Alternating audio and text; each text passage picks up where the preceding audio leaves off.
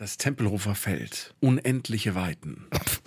Nein, man kann man schon sagen. Ja, doch, kann man, ja. Im Prinzip hast du recht. Es ist ein ganz besonderer Ort in unserer Stadt. 100% Berlin. Ein Podcast von RBB 888.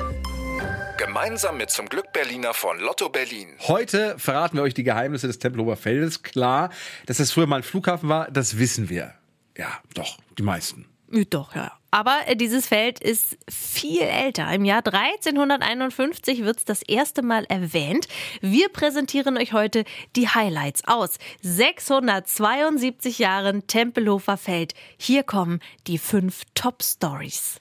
Platz 5. Das Tempelhofer Feld und das Militär. Also am Anfang ist das Feld ein großer Acker, so im 12. und 13. Jahrhundert. Bauern aus Schöneberg bauen hier Sachen an. Aber sehr schnell kommt das Militär auf die Idee, die Fläche zu nutzen, so als Übungsgelände für Manöver. Oder als Lager für ein Heer, zum Beispiel im Jahr 1351. Da hat ein Markgraf sein Heer da zelten lassen. Damals ist das Feld übrigens noch viel größer als heute. Es reicht bis zum Kreuzberg. Im Jahr 1722 hat dann König Friedrich Wilhelm I. eine Idee. Er lässt auf dem Feld eine große Militärparade veranstalten. Und das Feld ist auch ein Ort für große Siegesfeiern. Im Jahr 1871 besiegen die Preußen die Franzosen und die große Siegesparade, die kann man sich ungefähr so vorstellen wie nach der WM 2014. Hm. Dieser Triumphzug beginnt auf dem Tempelhofer Feld.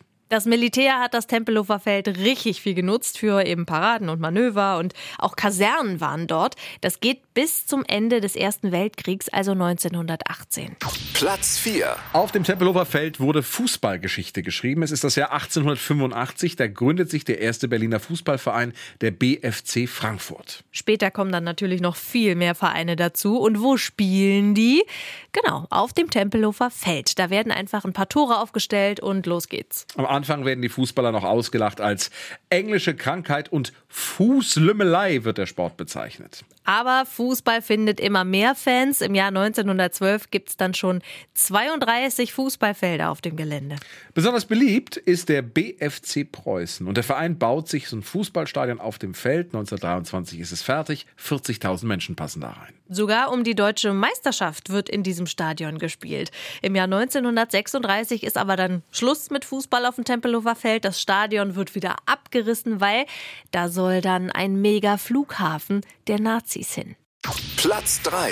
Verrückte Sportstätten auf dem Feld, ja. Es gab hier nicht nur Fußball, sondern auch eine Pferderennbahn. Die wird so ab dem Jahr 1830 angelegt. Steht aber nur elf Jahre. Und im Jahr 1926 heißt es Vorhang auf für eine Radrennbahn. Walter Rütt heißt der Chef der Bahn. Der ist damals ein großer Radstar, der nach seiner Karriere eben die Rütt Arena baut. Das ist ein Open-Air-Radstadion aus Holz für 12.000 Besucher. Aber Rütt hat kein Glück. Es regnet ganz oft, die Rennen fallen aus. Sein Pech wird sogar zum Running Gag. Wenn es regnet, sagen die Berliner damals immer, sind wieder Rennen bei Rütt heute.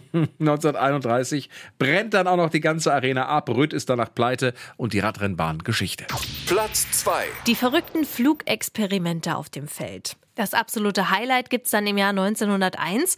Zwei Meteorologen wollen mit einem Ballon 10 Kilometer hoch in die Luft steigen. Berson und Syring heißen die beiden. Und sie wollen beweisen, dass es die Stratosphäre gibt, also eine spezielle Lufthülle um die Erde. Das Besondere, in der wird es nicht immer kälter, je höher man kommt, sondern wieder wärmer. Am 31. Juli starten sie auf dem Tempelhofer Feld und wirklich, sie steigen bis auf 10.800 Meter. Minus 40 Grad sind es da oben.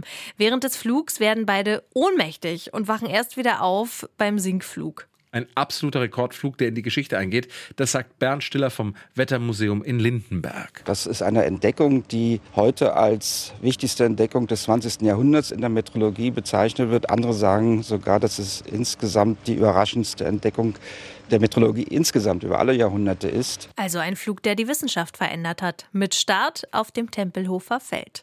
Platz 1. Der Flughafen auf dem Tempelhofer Feld. Es ist das Jahr 1922. Die Stadtoberen von Berlin überlegen, was machen wir mit dieser großen Fläche? Eine Idee, die Messe soll dahin, aber die entscheiden dann doch, nee, das wird ein Flughafen. Erst sind das zwei Hallen aus Holz, später kommen immer größere Gebäude dazu und dann kommen die Nazis. Ab 1936 bauen die ihren Weltflughafen.